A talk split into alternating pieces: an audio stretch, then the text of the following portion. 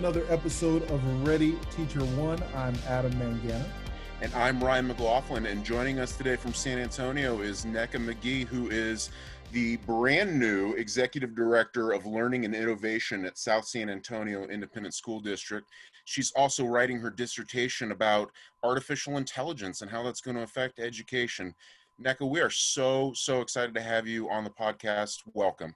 Thank you so much. I'm happy to be here this evening. Absolutely. And and first we want to just say again that um, our hearts are with everybody in Texas. You all have been through an awful lot the last couple of weeks, and um, we're just grateful that you took the time in the midst of all of the chaos that you have going on to, to join us and chat with us for a few minutes. Once again, I appreciate the sentiment. Um, it is well received, and we're excited to be here despite everything. We're Texas strong, so that means in the face of everything, we still handle our responsibilities and our commitments. There you go. There you go. Well, we would love to just start by asking you, because um, you are uh, an expert on artificial intelligence and how that's going to impact education. What do teachers need to know about artificial intelligence and where it's headed over the next few years? There are several layers involved in artificial intelligence, and one involves how we teach students about artificial intelligence, and the other layer is how that'll impact districts and teachers. So, for example, right now, um, there are there is artificial intelligence actually applications that teachers use now. You may see adaptive software programs. Um, some several um, colleges and universities use chatbots that almost serve as, you know, student representatives that interact with students. And then you have grading software, right, that adds a bit of convenience for teachers. And then plagiarism software that is activated by AI, which students hate right, right. love, right? And so there there are these positive time-saving measures for teachers and also measures that help out in terms of efficiency for colleges and universities. But then there's the other side one of the biggest questions that I hear is will artificial intelligence take teachers' jobs? Mm. And one way that we can look at what the future may bring is where we're at now. And so, in this COVID situation where we have a lot of virtual learning, what we're finding out is right now, the vast majority of people actually still want live teachers in face to face classrooms. And so, the idea that you know, in a couple of years, you'll have artificial intelligence in classroom replacing teachers is not really where we're going to be. However, now we go to the district level. There are teacher shortages, no doubt. And that's going to be exacerbated this year because of things like COVID. So, how, right. when the district is looking, how do we have solutions to this problem? Well, now we have a system, right? A computerized system that's adaptive that may help our students. This may be a solution for a district that may impact teachers in a way that they haven't thought of yet. And so we have our positive sides that we discussed in terms of how AI can help um, teachers uh, save time and provide efficiency for schools.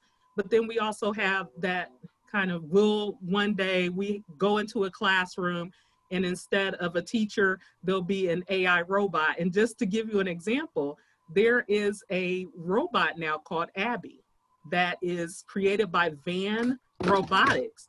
And it's actually an AI robot that interacts with kids. It sits in front of the computer um, and interacts with kids and, you know, cheers them on and provides a personalized experience. So wow. it's not far off that that could be a solution to such things such as teacher shortages. Interesting. That is super interesting. Yeah, to go back to the first part of your answer, I think there's a lot of folks who have some trepidation and fears about AI who don't realize just how uh, everywhere it already is, right? I mean, I, I was thinking about that earlier today as I was typing out an email on Gmail, and of course, now they suggest the next few words for you, right? They suggest how to complete your sentence. That's artificial intelligence. It's already here, it's already happening, right? But, um, like you said, the the thoughts about where it can go, that's where we really need to be focused on. And and that kind of brings me to my next question. Um, you and I have already chatted about this a little bit because we actually met on the GT chat uh, on Twitter last week, um, and we talked a little bit about the the danger for bias in artificial intelligence. Can you just comment on that for our listeners? And uh, what do you see as being the biggest dangers, and how do we confront those dangers? So, part of it is that the biggest part of AI that we actually see and we interact with is machine learning. And a part of that machine learning actually addresses like these predictive analyses and this ability to draw conclusions and make inferences. Well, it sounds like a, a great opportunity if you're trying to build efficiencies in data, right? But sure. what happens is, and what has started to happen is, let's take, for example, facial recognition. Just last week, there was an article out about how a man is suing the district because, guess what? He was falsely or um, he's suing a uh, county because he was falsely arrested based on facial recognition software be- that wow. was designed as AI power- powered, but it actually um, falsely identified him as someone who had committed a crime. I mean, this, this was not the first time fiction, it happened. Right? Yep. This is straight out of Minority Report. Oh my yes. goodness. This was the third time, and so the bias in in AI is not just limited to um, just f- false um, arrest. It actually they built an AI system that determined if a uh, defendant was high risk in determining bail. And guess what happened? In certain races, it said that they were high risk. In other wow. races, it said it wasn't low risk. And so it was describing it based on the data. So remember, AI is code, right? Algorithms. Algorithms right now are developed by humans. Humans carry within them their biases, and those biases are coming through in the algorithms developed and operating in AI systems, and they're manifesting themselves through gender stereotypes. It's affecting uh-huh. people when it comes to jobs and getting jobs because there's AI and in criminal situations. And so, how could that, what's the implications behind that? I was re- reminded in thinking about um, the conversation and thinking about bias in AI. And I remember conversation I had uh, at in a panel discussion, or they were having a discussion in a panel. And the guy was so excited because he said, we could enter in all of this student's data and it will predict how well this student will perform in college. And what I was reminded of is when uh, back in the day, as some would say, when school officials used to tell students based on certain factors, well, you may not be meant for college or you may steer them in different directions. And can you imagine if a computer did that, take the person because of the inherent biases that we have, and now you're affecting students for lifetimes and generations based on a bias that someone put in the algorithm. And so that is the danger of bias in AI. And it is being addressed. We have um, a variety of organizations that deal with ethics in AI that are starting to address these issues, but I, there are rumblings. There are some, I probably shouldn't mention here, but definitely you can go out and search and see the heat that is a, bias in AI and ethics in AI and how it's rumbling through um, in a really significant way at this time. That is fascinating. What do you think in terms of the uh, kind of practical implications of um, you know algorithms being able to do higher level thinking? What are the you know what are the implications for uh, you know, white collar jobs and, uh, you know, the professional class in our country and, and, and globally. What do you think, what do you think is likely to be most, dis, you know, to be disrupted um, the soonest? Right. Well, one of the most interesting um, professions that is being disrupted by AI is the legal profession. And why is it being disrupted? Because AI can generate forms, it can create um, you know, data profiles of clients. It can do many of the tasks that legal assistants have been doing, and it and it can eventually totally disrupt. So that's the main disruption in terms of do I need a lawyer or do I just have this computer do everything for me or this AI based application? Now, where it will supplement is with the healthcare field. And that, and how, what I mean is, can you imagine? And one thing I'm going to talk to you a little bit about early because based on another uh, question, but being able to di- potentially diagnose things such as cancer or debilitating diseases based on AI and biometric data that can help save lives. And so that's how it can disrupt and I mean supplement the healthcare industry, but it will disrupt the legal in, industry at this point. But so far, what is going on is called we have a lot of weak AI out there, right? And so even though you have things like uh, Alexa that seems like it could do anything, right? Alexa, buy this. Alexa, you know, uh, turn on my lights, play the song that I loved from three weeks ago. That's still Alexa only being able to do a very minute amount of things when you think about the human capacity and how we think and the connections that we make. And research is showing that in terms of high level, kind of complex thinking, some of the um, jobs that we do as humans now are decades off. AI is is is not so much at the beginning of stages. It's actually been around a lot longer than people think since since the uh, 1950s. But in terms wow. of its intelligence and what it can do, we're still more on the mis- machine learning side. We've started things such as neural neural networks, which are starting to deepen those interconnections and lead to where it can do more higher level human thinking. But a lot of that right now is driven by human uh, human coding and uh, so we'll see. But the lawyers, watch out. AI's coming I want, for you. I want our listeners to note that both Nneka and myself have Juris Doctorates, so we know wherewith we speak. Um, it's it, the legal industry has been. Right? What's that?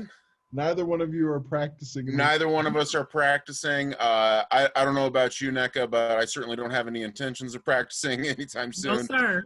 But uh, and and certainly as a teacher, some of my advice to students for many years now has been think twice before you decide to go to law school because it's it's AI, it's the economy, it's everything. That legal job market's being disrupted. So uh, definitely adds another layer to um, our college counselors and, and what they need to be telling students, right? Yes, definitely, definitely. So um, once again, when you looked at those, uh, look at disruptive technologies, um, banking could be another aspect where you're starting to see uh, disruption and less need for tellers.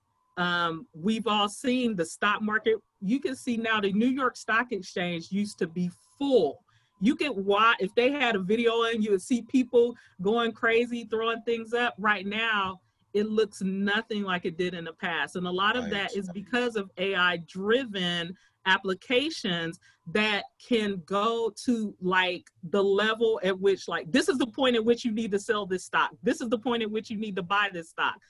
They don't need a broker calling them and telling them the AI is doing it for us. And that's why you see the proliferation of uh, the companies that we uh, heard of with the recent kind of stock fluctuations and um, issues that happened that occurred um, with certain companies. yeah. Right. So right. speaking of fintech, um, it seems to me that we're we're seeing uh, folks like SingularityNET um, and, and others begin to uh, build AI applications on the blockchain. What's your mm-hmm. sense of what the combination of blockchain and AI might lead to when we think about um, just the, the, the use cases? Now that I cannot answer, so I'm not going to even try. But um, you know, so I'm going to move on for that. I know enough. a little bit about blockchain. I know more about AI and education and the implications behind it. How about the stuff that we're seeing with deepfakes, like uh, you know, uh, political uh, figures and celebrities um, being able to be kind of caught saying things that uh, you know, Barack Obama and Donald Trump saying things that, that even they would never say. So I was gonna, one of the questions that Ryan sent me, so you can edit this out or edit it how you need to, is was there anything that you discovered in my, in my dissertation research that I think we should know? So I'm gonna tell you about some of these crazy Please things do. because this relates exactly to what you're saying, and it's absolutely scary. That's what Please keeps do. So back. there is a the Pentagon commissioned a laser called a Jetson prototype. And what it does is it uses AI to detect our heartbeats, which are actually unique to us. And it can detect it right now from about 200 feet away. Well, what happened is now companies have used the same type of AI when it comes to deep fakes. So what they do, and I do not know how to pronounce this, but I'm going to try to. It's called um, photoplethysmography, okay, PPG, and they use about 15 kind of um, biomedical measures from our face that allows them to detect deep fakes.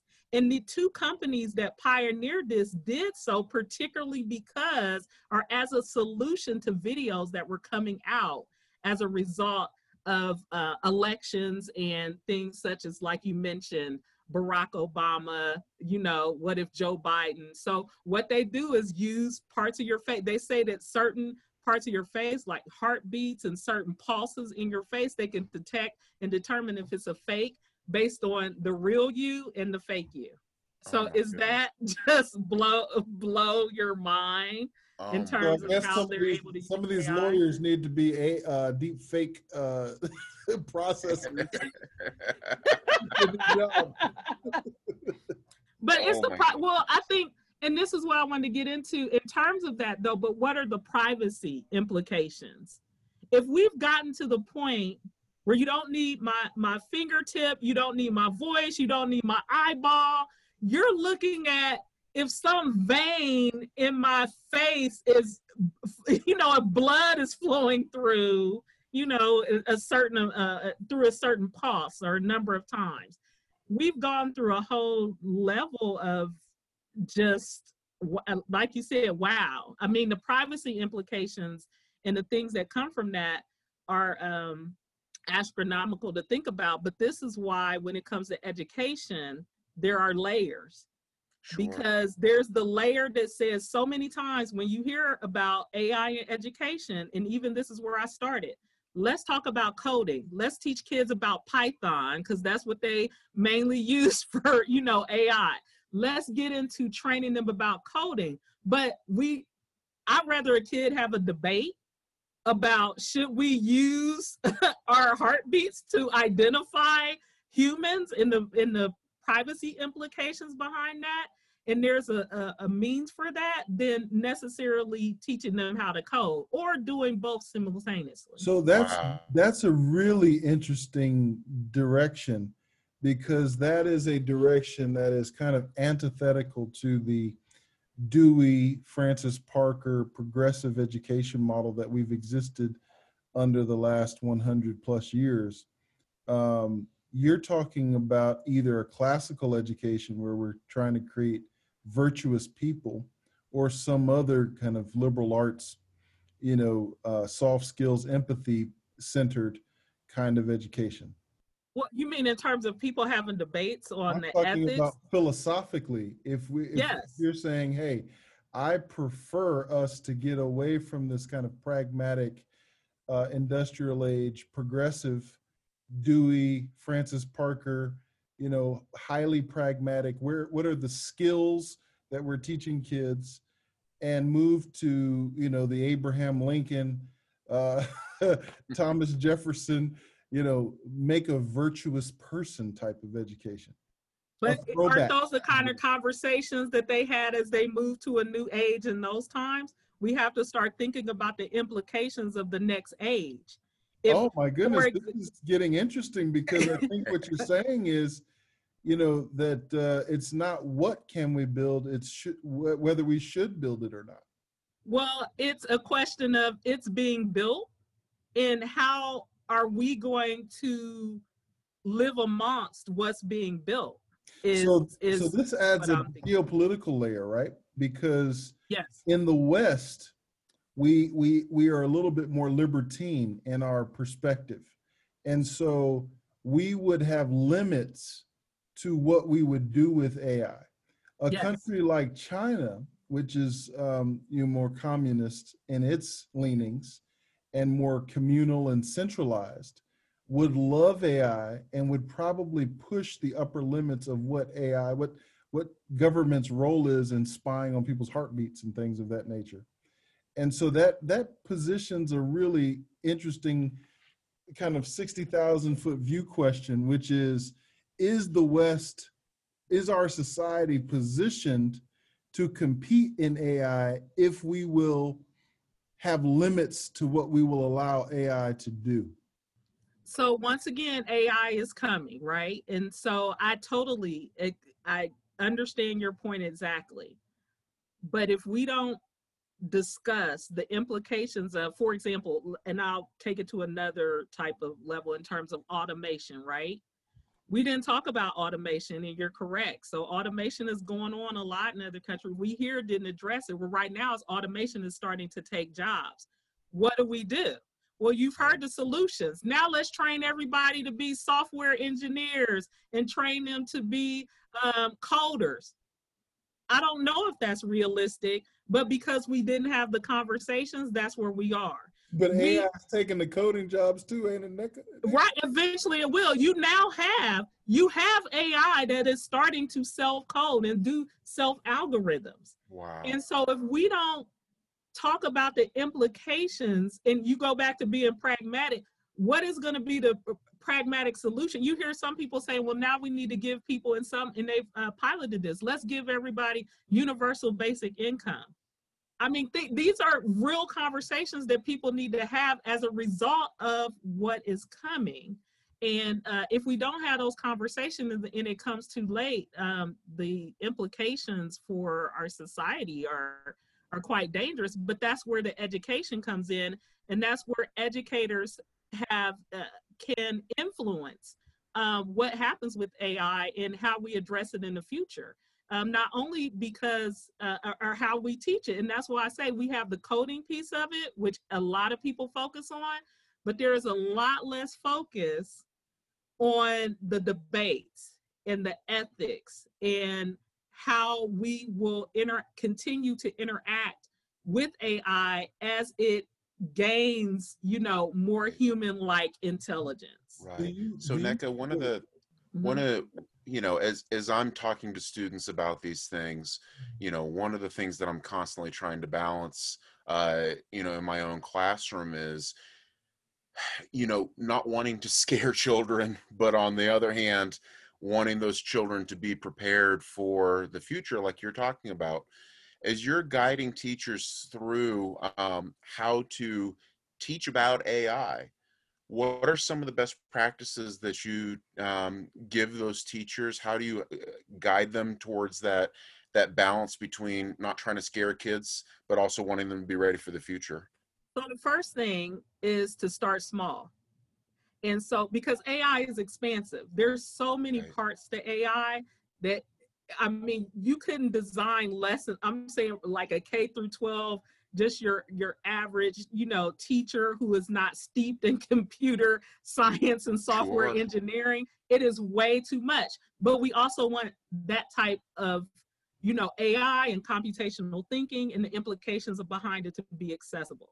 And so when you think about the lessons, one thing that I like to kind of introduce is, um, and this is something I learned in the SD uh, and GM program, is they start off by you're showing images. So you want to show how machine learning works and how it generates algorithms. So you may show something like a dog, and you might have five images. And so you start to hold them up and you say, okay, tell me what makes this a dog, right? And so they might say things like it has four limbs, it has fur, it has whiskers. Okay, great. So you're you put these things down and you say, okay, this is the algorithm for the dog. You have just trained your computer how to identify dogs. Then you start putting up other pictures of things that may have similar characteristics. You might put up a cat. well, you know, and they'll say that's not a dog, it's a cat. Well, you put that. It, does it have fur? Does it have whiskers? Does it have four legs? Does it have a tail? Then you can start to say, well, this is why it's important. First of all, how you get a general idea of how AI works, and then the importance of how we why it's necessary to get AI right. And so you make it accessible first, but then you don't deny the truth behind it. You just speak to it in a way that's accessible. Um, and then it provides other insights into AI as well. If you get into higher grades, for younger grades, it may just be okay, well, what else do we need to add, right? To make sure that when the um, computer is identifying dogs and cats, right, or identifying dogs, that it doesn't identify a cat as a dog. That may be for your younger grades. Your upper grades, then you can get into things like the bias. Well, now you're identifying cats as dogs. this is how bias starts to happen because and this is remember what we did. When we talked about that we didn't talk about the gender of the dog uh, rate the type a spe um not species the um The breed. the breed of the dog right.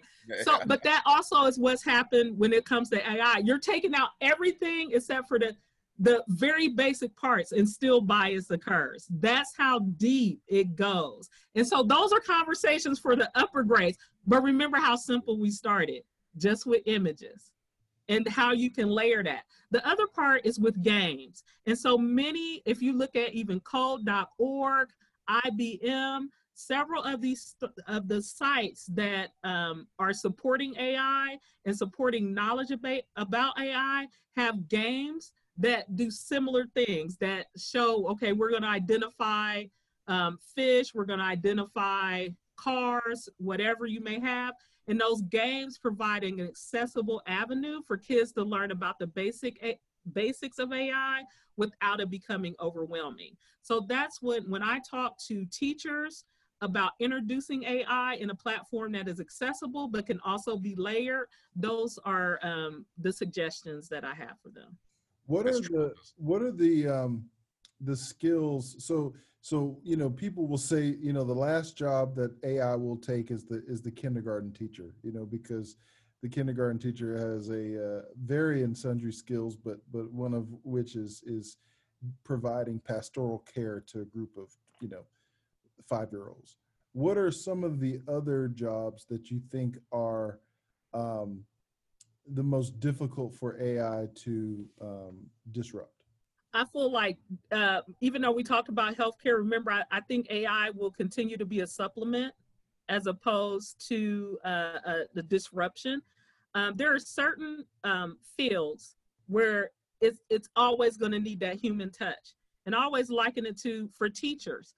I have um, been I've loved computers. I've actually had one-on-one classrooms for longer than I care to admit. I'm not going to share share my age, but I really have loved tech and integrating tech. And even when I had all of my kids on computers doing work, guess what they do? They look back, Miss McGee, come over. They need that human. Right. Can you imagine? So I know they have things like Teladoc right now, right? Or telehealth, that where you have the doctors coming over there. Sometimes, particularly with those hard decisions, you're always going to be looking for that human connection. right. So when you think about those jobs that require human connection, those are the ones that will be uh, most or be safe, I think, for a long time from AI. But things such as, you know, let's look at right now grocery stores.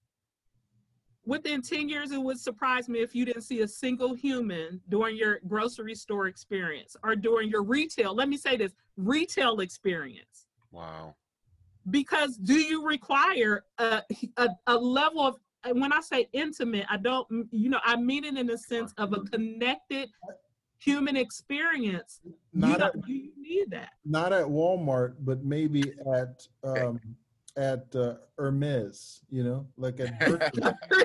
uh, but what's going to happen is what what'll end up happening is that that deep fake that the PPG will look at you, identify you, and know what type of Hermes scarf you're coming to get and pay six thousand dollars for before you even walk in the store, and it'll probably have it bagged up for you. Is it going to give you champagne and tell you that you're a better human than everyone else? you know what? Well, and this is the thing, and and I think it's Japan. In Jap- Japan, they've already given a, ro- a AI powered robot citizenship, if I'm not mistaken. That's where Wow. we. That sounds like an interesting debate to have with your students, right? Should these robots No, well, you know, you know how I found that out. It was a um, it was a we were doing a activity, and it was like the tr- tr- uh, three um truths and a lie, and I. I was like, Wow. that can't be true. You or got, they whatever. you. Oh, you may, your future may be that it is a, a and you think about even chatbots are, are getting more uh, sophisticated. Yeah. There may be Yeah. a time when you're on the phone, like there's still that computer right, but there, there it's getting so much better. You may start Right. to have interactions like the Turing test, where you have no idea that you're talking to a computer. So I I don't want to say that we're too far off, but I definitely want to give validity to what you say, Adam.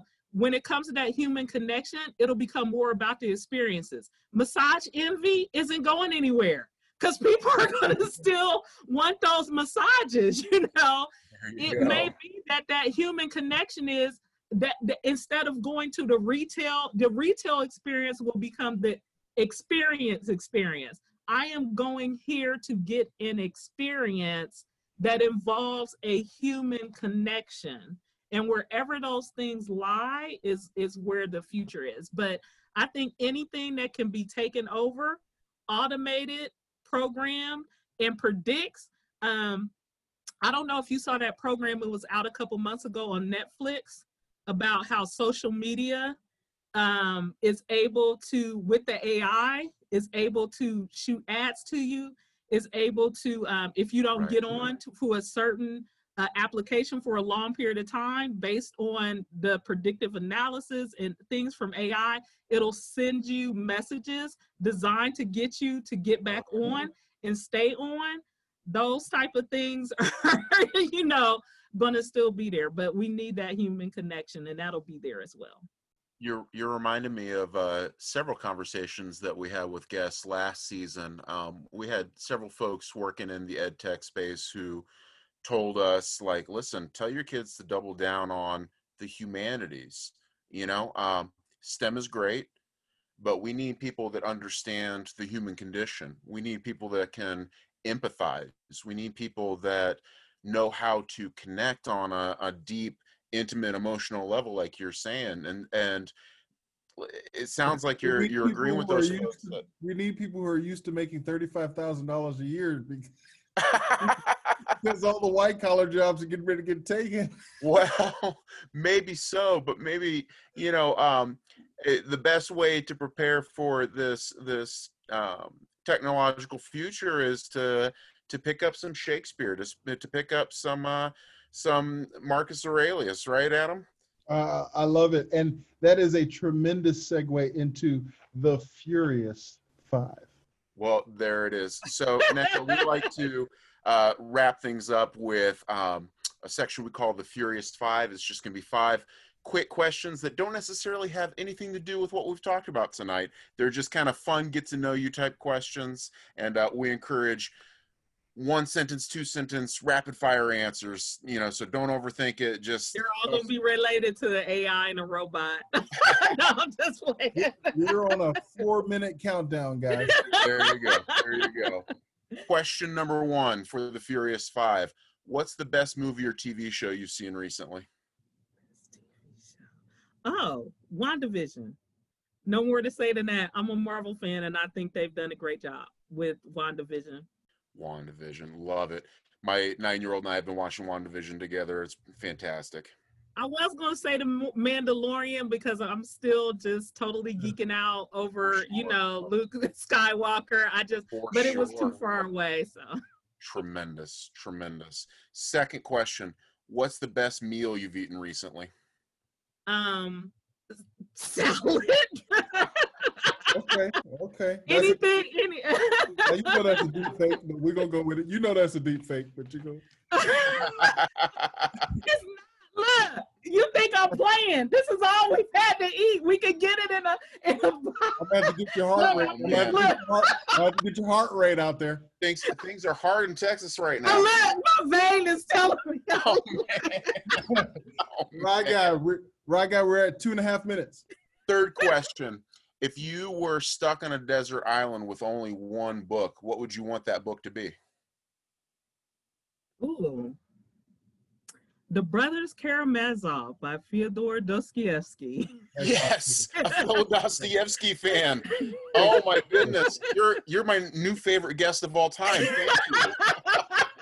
I, I have been obsessed with Dostoevsky since high school. Yes. Oh my god, what a great yes, me me as well. I love it. I have a pet snake named Alyosha after Alyosha Karamazov. I'm not kidding. Fourth question for the Furious Five. Who is somebody on social media that our listeners should stop what they're doing and go follow right now? Hmm. Colin Seale, who deals a lot with get the education and equity. Nice. and I think that he is uh, got a lot of insights, and particularly because he's on a critical thinking revolution. And that's important. Critical and complex thinking are skills that people need for the future. Fabulous. right. Last question. What do you know to be true about AI that some of your colleagues that are working in the space would disagree with you on? Well, I believe that there is the peril of AI and there is the promise of AI. And so, depo- despite any negative implications, I actually am an advocate. And I think that with all things, that uh, AI has the power for good. And so, I want to be an advocate in, in my research and in my conversations. I want to be an advocate to show that AI can be used for good and a part of those ethics conversations as well. I don't want to be on the back end when we can't do anything. Now is the time. The future is now. And now is the time to have those conversations about AI. So it does, it is a good for the future. Tremendous. Nneka, we can't thank you enough for coming on with us. Uh, it's been a pleasure to speak with you. We're going to have to have you back on to talk a little bit more about gifted and talented education because I know that's your background and it's a passion of mine as well. Um, we've got a lot to talk about there, but for right now, just thank you. Thank you so much Thank for you. Next time I. I'll learn about blockchain.